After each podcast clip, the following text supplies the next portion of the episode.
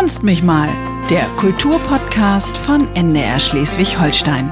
Herzlich willkommen. Die Ausgabe heute kriegen Sie direkt aus der Kieler Oper. Wir sind auf der Probebühne und tatsächlich, man mag es kaum glauben in diesen schrägen Corona-Zeiten, wo auch geprobt wird dieser Tage noch. Mein Gast ist Benjamin Reiners, der Generalmusikdirektor hier, also der oberste Taktstockschwinger sozusagen. Und wie viele dieser zarten weißen Stöckchen nennst du dein eigen?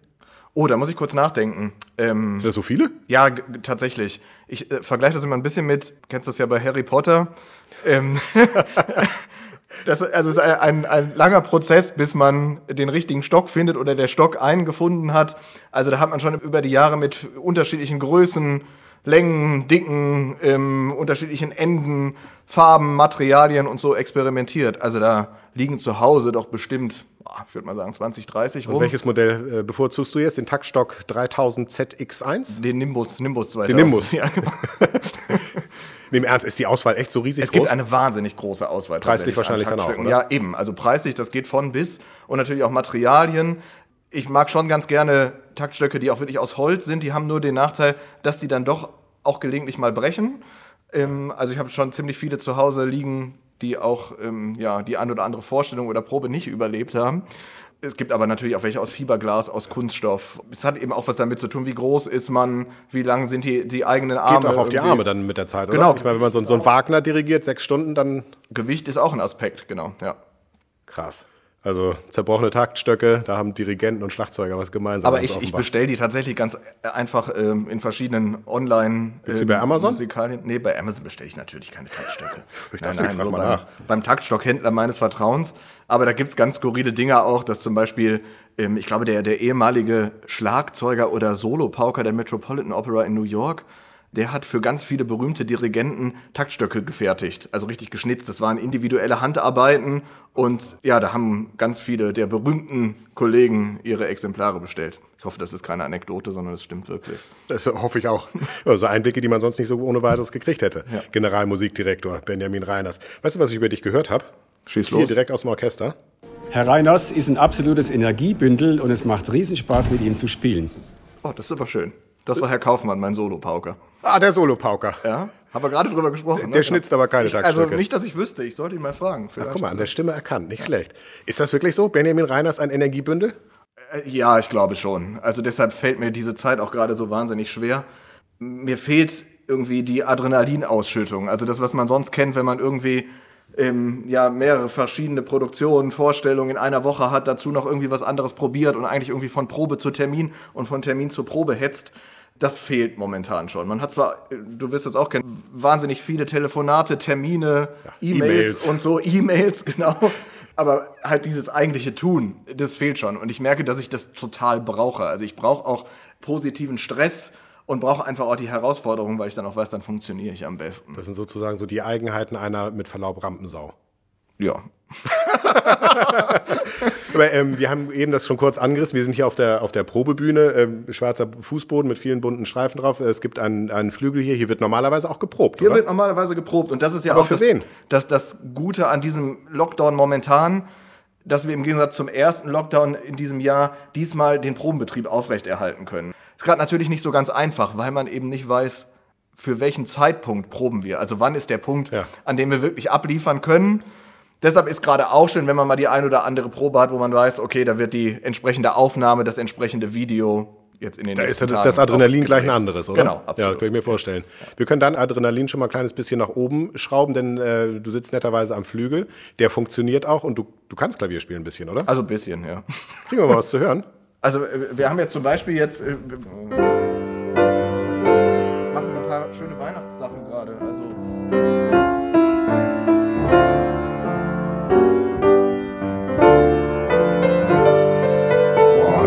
richtig gut Klavier spielen. Und so weiter. Und wow. So naja, um Gottes Willen, das war jetzt nur so. Ähm. Und dirigieren kann er auch. Ja. Aber sag mal, Proben ohne Premiere ist doch irgendwie Mist, oder? Ich meine, mittlerweile habt ihr, glaube ich, weiß nicht, drei, vier, fünf Produktionen äh, in der Warteschleife. Die Premieren werden verschoben, verschoben, verschoben. Also nicht durch euch, sondern äh, durch die Regierung, durch den Virus. Äh, wie kommt ihr damit klar? es ist eine Herausforderung, eben ein Stück, was man fertig geprobt hat, dann auch auf dem Niveau zu halten. Ne? Also wir haben für uns dann halt über, überlegt, wie oft müssen wir das jetzt in der Zwischenzeit immer mal wieder auch nur für uns spielen oder nochmal eine Wiederaufnahmeprobe machen. Wie viel Zeit brauchen wir dann kurz vor der Premiere, wann auch immer sie dann sein wird? Also ja. das ist die Herausforderung. Ähm, aber es ist eben auch schön zu wissen, dass die Proben nicht umsonst waren, sondern dass es irgendwann zum Abliefern dieses Ergebnisses kommen wird. Jetzt habt ihr schon vor Monaten ein wirklich umfangreiches und sehr detailreiches Hygienekonzept entwickelt. Trotzdem sagt die Regierung, Oper, Theater, Konzert, alles Freizeitvergnügen. Die Tore bleiben dicht. Wie weit reicht dein Verständnis da für die Maßnahmen der Politik? Ja. Schwierig, du bist Stadtangestellter, glaube ich. Ne? ja, vor allen Dingen, also man muss sagen, wir haben einen wahnsinnig guten und tollen Austausch mit der Politik, also sowohl hier auf der Stadtebene, wir sind ja direkt gegenüber vom Rathaus, als auch beim Land und sind in engem Austausch mit unserem Kultusministerium und wissen eben auch, dass die, ich sag mal so ganz salopp, auf unserer Seite sind. Aber dass es da natürlich ja, um weitreichendere Entscheidungen geht und dass die Sozialministerien dann vielleicht auch nicht so in der Materie drinstecken und von draußen es vielleicht schwer zu unterscheiden ist, wie ist eigentlich der Unterschied bei einem Besuch von einer Sportveranstaltung oder von einem Popkonzert oder wenn ich in Anführungsstrichen relativ gesittet in eine Opern- oder Konzertaufführung gehe. Ich glaube, es mussten so Pauschalentscheidungen getroffen werden. Trotzdem, ganz ehrlich, es schmerzt natürlich, hat uns alle geschmerzt, dass wir als Freizeiteinrichtung abgetan werden. Und es wurde oft zitiert, aber wir standen ja wirklich in ein und derselben Zeile in den Verordnungen mit den Spaßbädern, mit den Freizeitparks und mit den Bordellen. Mit den Bordellen. Ähm, und da ist noch ein kleiner Unterschied. Und vor allen Dingen, wenn man das jetzt mal erlebt hat, wenn man eine Veranstaltung bei uns besucht hat in den letzten Monaten, als wir spielen durften, also August, September, Oktober oder auch schon im Juni, Juli davor. Das sind wirklich ausgefeilte Konzepte und die, unsere Räumlichkeiten sind wahnsinnig groß und es wurde oft manchmal so scherzhaft gesagt, naja, also wenn man ein Konzert besucht mit 100 Leuten oder auch mit 250 Leuten im Kieler Schloss, bei dem großen Raumvolumen, das ist ja. wahrscheinlich der sicherste Ort von ganz Kiel. Vermutlich, ähm, ja. Das ist ja auch jetzt so, wie ich auf der Probebühne sitze. Ich meine, man hört es nicht, aber tatsächlich sitzen wir also so weit auseinander, dass ich äh, meine Brille aufsetzen muss, um dich da hinten zu sehen. So ungefähr. Also. Wir, genau, wir haben, wir haben Platz und wir haben eben wirklich gute Konzepte und unsere Veranstaltung in sich, bei denen ist ja schon klar, dass man mit niemandem anders währenddessen reden wird. Also, ne, du wirst das kennen. Im, im Konzert, im Konzert eher nicht. Genau, äh, unterhält man sich eher ein bisschen weniger. Ähm, und auch sonst sind die Begegnungen mit anderen Menschen natürlich während so einer ähm, Aufführung oder einer Vorstellung sehr, sehr begrenzt. Und dann denke ich eben, naja, in diesen Zeiten soll man ja die privaten Kontakte beschränken, aber der Mensch braucht natürlich Zerstreuung, Anregungen und eben auch geistige Nahrung. Und wenn er sie unter sicheren Bedingungen bei uns finden kann, um auf deine Eingangsfrage zurückzukommen, dann fehlt einem manchmal natürlich doch ganz tief im Herzen drin so ein bisschen Verständnis, dass wir jetzt wieder dann die ersten waren, die schließen mussten. Vor der Schließung hat es aber eine Reihe von Veranstaltungen gegeben im September und äh, Oktober und ihr habt eine Umfrage gemacht, um ein Stimmungsbild zu kriegen. Ist richtig, oder? Im September, Oktober. Genau. Äh, was war genau die Fragestellung? Also das war ein sehr, sehr umfangreicher Fragenkatalog, den die Musikfreunde Kiel, das ist ein Kooperationspartner von uns, die haben das durchgeführt und die haben gesagt, Mensch, das ist doch mal spannend zu erfragen, wie unsere Abonnenten eben den Konzert- und Opernbesuch oder Theaterbesuch empfunden haben und haben, glaube ich, insgesamt fast 1300 Leute befragt mit einem sehr, sehr umfassenden Katalog. Also ja. da ging es von, wie alt sind Sie, wie viele Veranstaltungen haben Sie besucht, wie haben Sie das Hygienekonzept empfunden? Wie lange sollte Ihrer Meinung nach eine Veranstaltung in diesen Zeiten dauern? Alles Mögliche wurde da abgefragt. Und das Tolle ist, dass der Grundtenor ein wahnsinnig positiver ist. Die Leute haben sich bei uns sicher gefühlt und haben eben diese Konzepte sehr, sehr gelobt und haben eben aber auch zum Ausdruck gebracht, wie wichtig ihnen der Konzert- und Opernbesuch in diesen Zeiten ist. Gutes Gefühl, ne? Total. Also die Rückendeckung, vor allem unseres Publikums hier in Kiel, ist enorm. Ich weiß nicht, ob das Ergebnis schon da ist, aber es gab ja von Concerti, diesem Magazin, wird ja immer die Abfrage gemacht zum Publikum des Jahres. Und gestern ist diese Abfrage oder diese Abstimmung zu Ende gegangen. Und als ich gestern das letzte Mal geguckt habe, waren wir auf Platz 1. Und da kann ich nur sagen, das können wir absolut bestätigen. Also wir haben einfach so viel Liebe und Zuneigung und Rückendeckung, Bestätigung erfahren. Das tut gut. Was für Konsequenzen zieht ihr denn jetzt aus dieser Umfrage? Oder hat das gar keine Konsequenzen? War das, ist es einfach nur Interesse halber gewesen? Also ein bisschen Interesse halber gewesen, natürlich auch um ein bisschen Handhabe ähm, zu haben in den Gesprächen mit den Entscheidungsträgern. Aber auch zum Beispiel gingen manche Fragen dahin, wie lang sollte so eine Veranstaltung ohne Pause dauern? Bevorzugen Sie Veranstaltungen mit Pause, ohne Ja. Pause? Solche Sachen werden natürlich jetzt in der Überlegung für die zukünftige Programmgestaltung eine Rolle spielen. Viel möglich ist gerade nicht. Online in erster Linie. Das Werftparktheater in Kiel ist da noch ganz vorne mit dabei mit dem Golem-Stück. Äh, tatsächlich gab es am Landestheater gerade eine Uraufführung. Eine Uraufführung sogar. Netzlos heißt das Stück. Äh, spielen darf das Landestheater zurzeit natürlich nicht auf den Bühnen. Doch, wobei, da muss ich ganz kurz reingehen, wir dürfen schon alle spielen. Wir dürfen spielen für Schulen. Also das ist eine tolle Sache. Ähm, Und das machen wir auch hier im Opernhaus. Am nächste Woche lassen wir hier auch die Schulen rein für die Weihnachtsmärchenvorstellungen. Das Werftparktheater hat letzte Woche schon fünf Vorstellungen gespielt.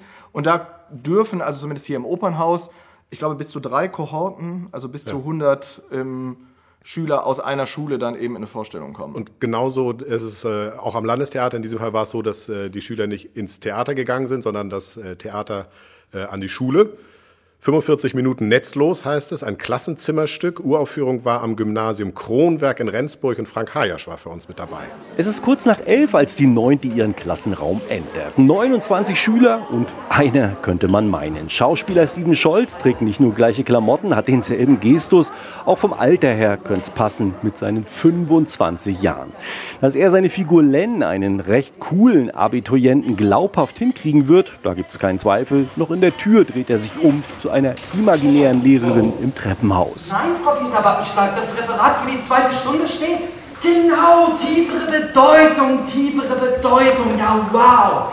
Ja, das hat mir ganz besonders... Erste zarte Lacher der Schüler kommen. Hier spricht einer, wie sie, steht vor gleichen Problemen. Ein Referat muss her in den 45 Minuten der Freistunde. Die Klasse nochmal mache, bin ich von Jasmin und Karin getrennt. Dann hat sich's mit dem Dream Team.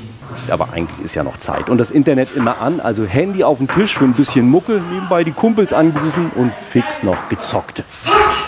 Fuck nein. Jetzt. Wo ist das WLAN? Hä? So, und nun geht's los. Das gelbe Reklamheft wird aus der fettigen Brotdose gefingert. Den ganzen Text lesen unmöglich. Das Abi also futsch, die Clique auch.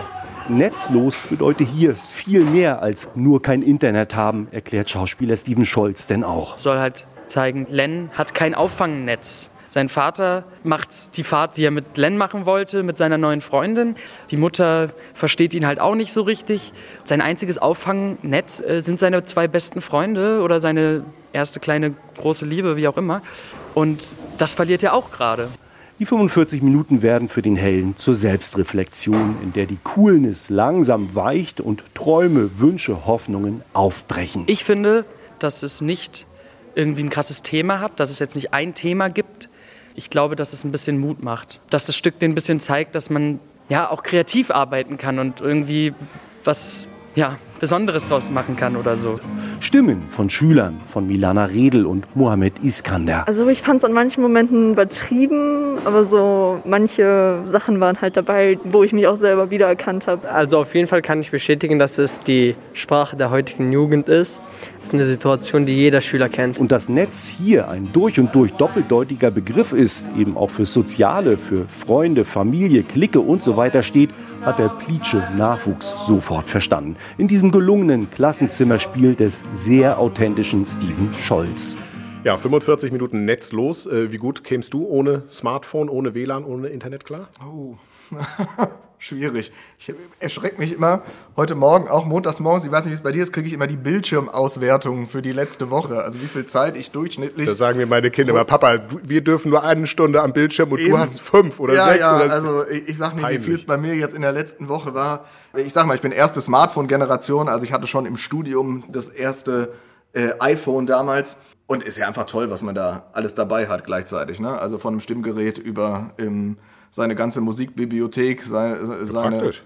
Sagen, Und wenn da jetzt noch ein Dirigentenstab drin wäre, wäre es perfekt, ne? Äh, Aber da brauchen wir, glaube ich, noch ein paar Jahre für. Ja, genau. Ist nicht so ganz handlich. Mal, du hast, äh, ich habe dich äh, wie jeden meiner Gäste gebeten, etwas mitzubringen, was dir kulturell, künstlerisch auf irgendeine Art und Weise etwas bedeutet. Was ist es denn? Das habe ich total vergessen. Nein, wie geil. Echt? Ja. Ich erinnere mich gerade, dass du mir das letzte Woche gesagt Ja. hast, aber ich habe mir das nicht Was wäre es denn gewesen? Also ich habe natürlich viele Partituren irgendwie, an denen ich. Guck mal, hier zum Beispiel habe ich mein Zauberflöte, ne? Ist so ein Stück, was wir auch so ein bisschen probieren gerade hinter den Kulissen.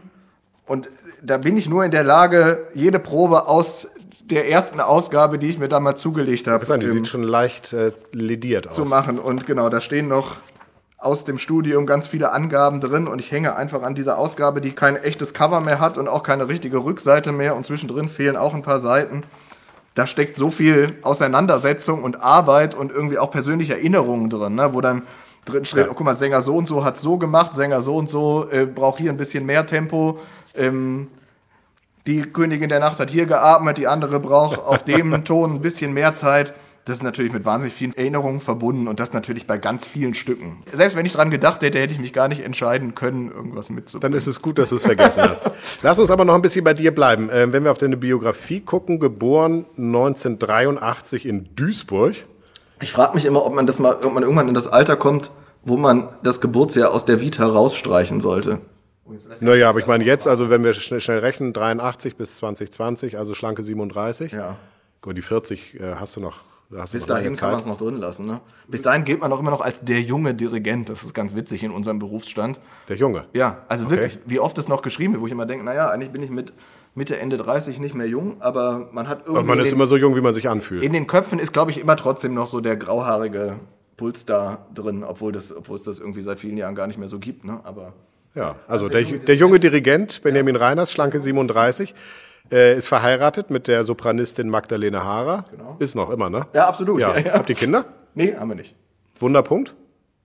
Wir, Okay, Wir, ähm, wir macht haben ihr- uns auf die Kunst und Kultur bisher ähm, Das beschränkt. ist ein schönes Kind. Macht ihr denn eigentlich auch zusammen Hausmusik oder ist äh, die Arbeit zu Hause sozusagen tabu? Nee, gar nicht. Wir machen ziemlich viel Musik zu Hause. Und ähm, das ist auch, wir sagen immer auch ein bisschen das Geheimnis unserer Beziehung und unserer Ehe.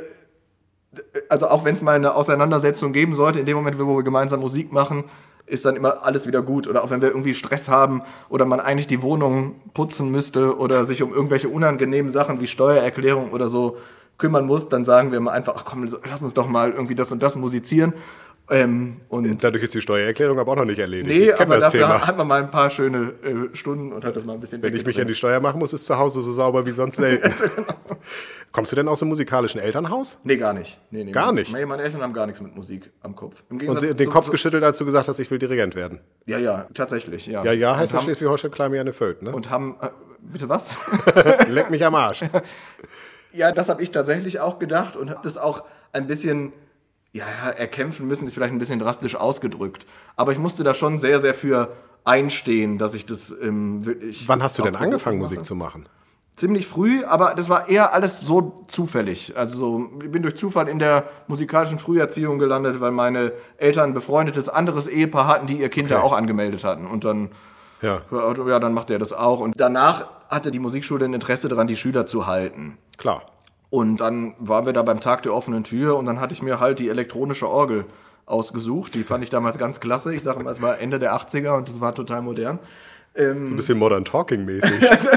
Und dann ich, äh, wurde ich ein bisschen darauf musikalisch ausgebildet. Irgendwann kam die Verbindung zur Kirchenorgel von diesem Ja. elektronischen Ding zum richtigen. Und ja, hab da immer so lange meine Eltern genervt, bis sie mir das ermöglicht haben und dann auch irgendwann ein anständiges Klavier gekauft haben, etc. Oh, Ähm. das ist ein großer Schritt, denn die elektrische Orgel hat den Vorteil, dass man einen Stecker ziehen kann. So ist es, ja, genau. Und wann kam dann die Berufung zum Dirigenten? Also ich meine, wenn man so auf zum Beispiel Pianistenbiografien guckt, die haben ja angefangen dann zu spielen, da konnten die noch unterm Flügel stehen. Ähm, da ist der Weg irgendwie vorgezeichnet. Wer besonders gut ist, der bleibt dann dabei, studiert das, wird Konzertpianist. Aber äh, du fängst ja nicht als fünf an zu dirigieren. Okay, mein Sohn hat das gemacht. Der hat sich aufs Bett gestellt, Mozart kleine Nachtmusik und dann mit den Armen gefuchtelt, weil er es irgendwo gesehen hat und das witzig fand. Aber Also irgendwann haben meine Großeltern auch diese Anekdote erzählt, das hätte ich wohl auch mal bei irgendeiner bayerischen Blaskapelle in irgendeinem Sommerurlaub getan.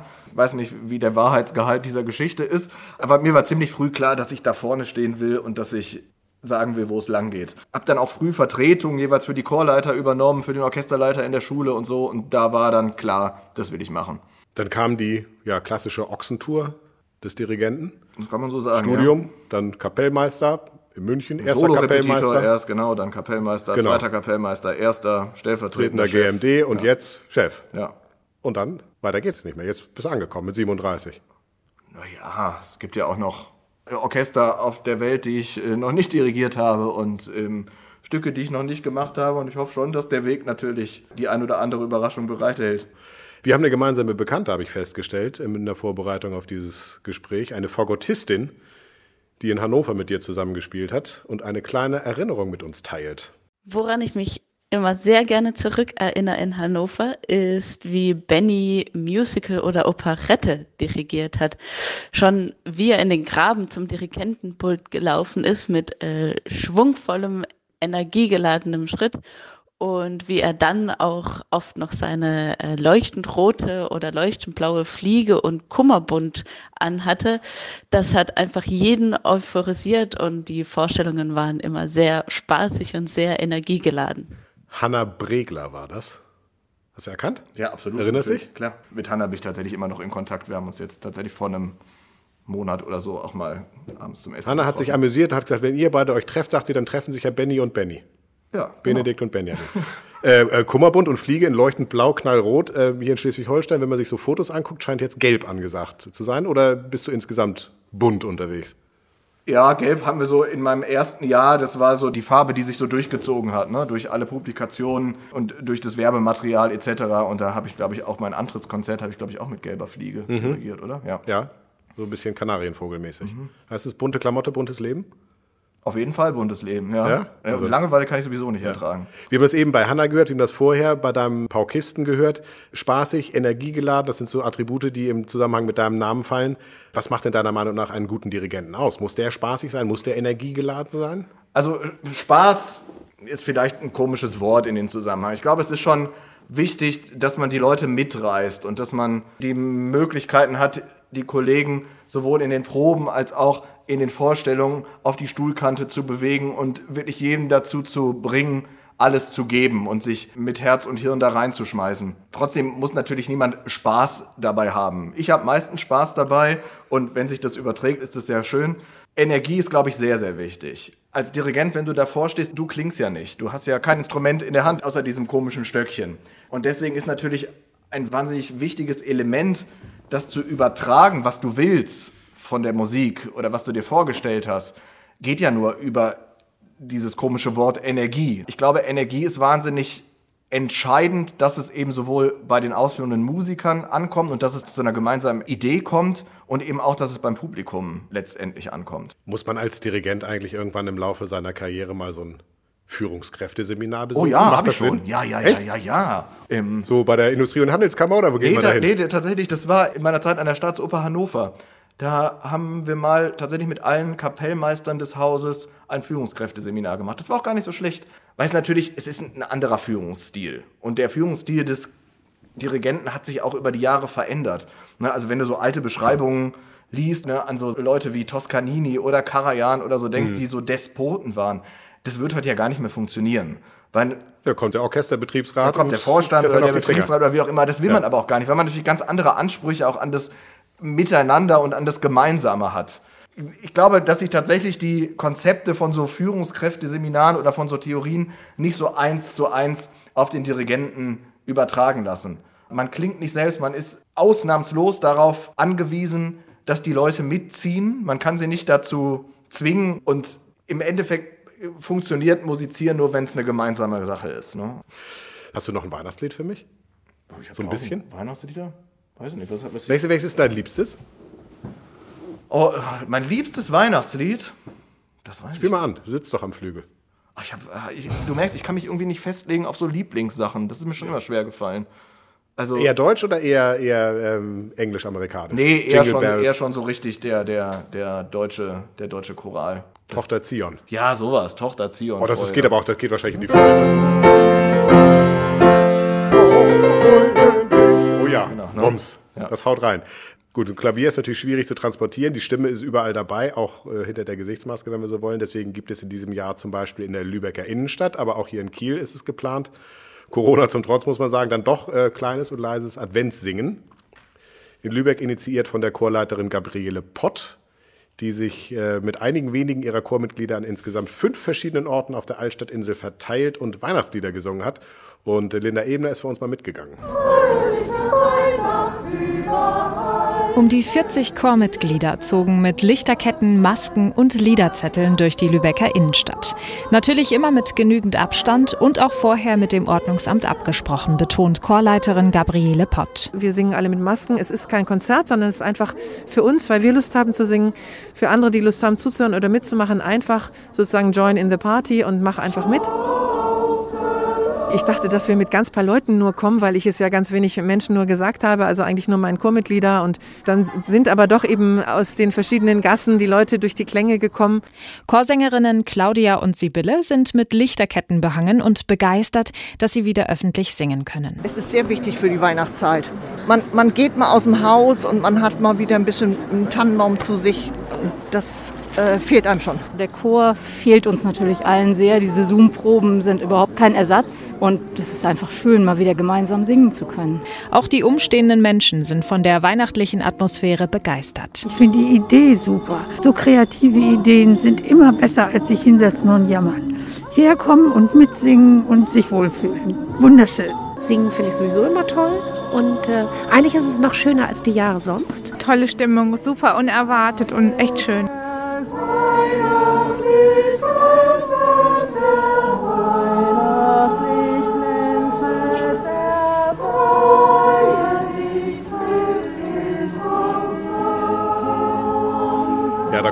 Eine Menge Sehnsucht nach gemeinsamen Singen, nach Musik durch, oder? Absolut. Und ich habe das letztes Jahr hier in Kiel erleben dürfen. Das ist quasi ja schon legendäre Weihnachtskonzert der Philharmoniker gemeinsam mit den Akademien im Schloss, wo ja ein wesentlicher Bestandteil des Konzerts ist, dass das Publikum mitsingt. Und das ist einfach, also es war ein Gänsehauterlebnis letztes ja. Jahr, ne? wo dann da aus 1400 Kehlen gemeinsam mit großer Orchesterbegleitung eben die großen Weihnachtslieder gesungen werden. Und da kann ich ja vielleicht schon versprechen, da haben wir jetzt in den letzten Tagen ein paar Aufnahmen gemacht, werden das jetzt in den nächsten Tagen noch fortführen, sodass der Kieler oder überhaupt auch jeder, der mit uns irgendwie im Internet verbunden ist, auch auf das Singen mit großem Orchester in dieser Zeit nicht verzichten muss. Genau, wenn man laut genug zu Hause auftritt, dann machen die Nachbarn dann vielleicht auch noch mit, genau. oder? Du bist einer, dem viel dran liegt, Musik zu den Menschen zu bringen. Das kommt durch in diesem Podcast, in dem Gespräch. Seit einem Jahr GMD hast du eine Reihe neuer Projekte angeschubst hier in Schleswig-Holstein, in Kiel. Viel Energie zum Beispiel im Casino der Kieler Stadtwerke, viel Pause, die 45-Minuten-Pause im, im, im, Kieler Rathaus, viel, äh, wie war die Überschrift für das Konzert in der Brauerei? Viel Alkohol? Nee. Nee, nee, nee, nee, nee. Auf, auf gar keinen Stoff. Fall. Nein, ähm, das hieß? Da, da gibt es immer unterschiedliche Titel für. Ähm, also Fill Out ist sozusagen äh, der Überbegriff. Ach, wenn ihr rausgeht, genau. Dann gibt es noch äh, Fill Out Dance oder Fill Out Lounge oder Fill Out Christmas, was jetzt leider ausfallen musste. Fill Out Brewery, Brauerei. Genau. Du bist der erste Dirigent, den ich kenne, der in einer Brauerei dirigiert hat. Was war das für eine Erfahrung für dich? Eine tolle Erfahrung, wobei da sehr, sehr schmerzlich ist, dass bisher eigentlich nur ein Konzert dort wirklich stattfinden konnte und schon zwei andere Programme, die wir dort gemeinsam mit diesen wunderbaren Menschen von der Lille Brauerei geplant hatten, ausfallen mussten. Das komisches Gefühl, zwischen Braukesseln und so zu spielen? Nee, gar nicht. Wir waren vor allen Dingen sehr, sehr beeindruckt, wie toll das geklungen hat dort. Also akustisch war das auch sehr, sehr überzeugend. Cool, man sollte mehr Musik in der Brauerei machen. Sowieso. Was kommt denn als nächstes dann? Irgendwie im Fernwärmetunnel unter der Kieler Förder oder auf der Gorch Fock, wenn sie mal wieder da ist? Also, es gibt, ja noch so, es, gibt sicherlich noch ziemlich viele Lokalitäten in dieser Stadt, die noch bespielt werden müssen. Zum Und wie Beispiel? Gesagt, Überraschung, nächstes Wochenende, da sind auch Musiker unseres Orchesters in der Stadt unterwegs und ich verrate noch nicht wie. Okay, wir sind äh, gespannt. Stressresistent solltest du sein als Dirigent, als Generalmusikdirektor allemal. Ja. Als Mensch mit Führungsverantwortung. Absolut. Das ist ich gut. Habe ich ja vorhin schon gesagt, ich liebe eigentlich Stress. Also ja, das Stress ist gut, da bist du hier genau richtig. Stress ist für mich eigentlich positiv. Gut, auch mit dir mache ich natürlich einen Stresstest. Für dich habe ich mir ausgesucht den Schleswig-Holstein-Promi-Test als gebürtiger Duisburger, der jetzt seit gut anderthalb Jahren in Schleswig-Holstein ist. Also mal gucken, wie sattelfest du bist. Es geht um Nobelpreisträger des Landes. Um Gottes Willen. Ich gebe dir Hinweise und wenn du weißt, um wen es geht, Ich glaube, ich weiß keinen einzigen. Dann sagst du Stopp und ich löse auf. Ich, ich weiß, wo dieser, wo dieser Garten ist da vorne, wo die ganzen Nobelpreisträger drinstehen. Ne? Ja, da Das kommst du jetzt dem, bloß nicht auf hin. Auf dem Weg vom Opernhaus zum Schloss kommt man dran vorbei, aber ich habe mir die, die Kollegen noch nie angeguckt. Ich habe den Eindruck, äh, Adrenalin ist bei dir da jetzt doch vorhanden. Ja, absolut. Ja, ja, jetzt geht's gerade los. schön. Dann ist es nur nicht mehr geübt. Deswegen heißt das Ding Stresstest. es gibt tatsächlich neun Nobelpreisträger, deren Namen mit Schleswig-Holstein verbunden sind. Max Planck zum Beispiel Ja. hat den für Physik gekriegt. Willy Brandt.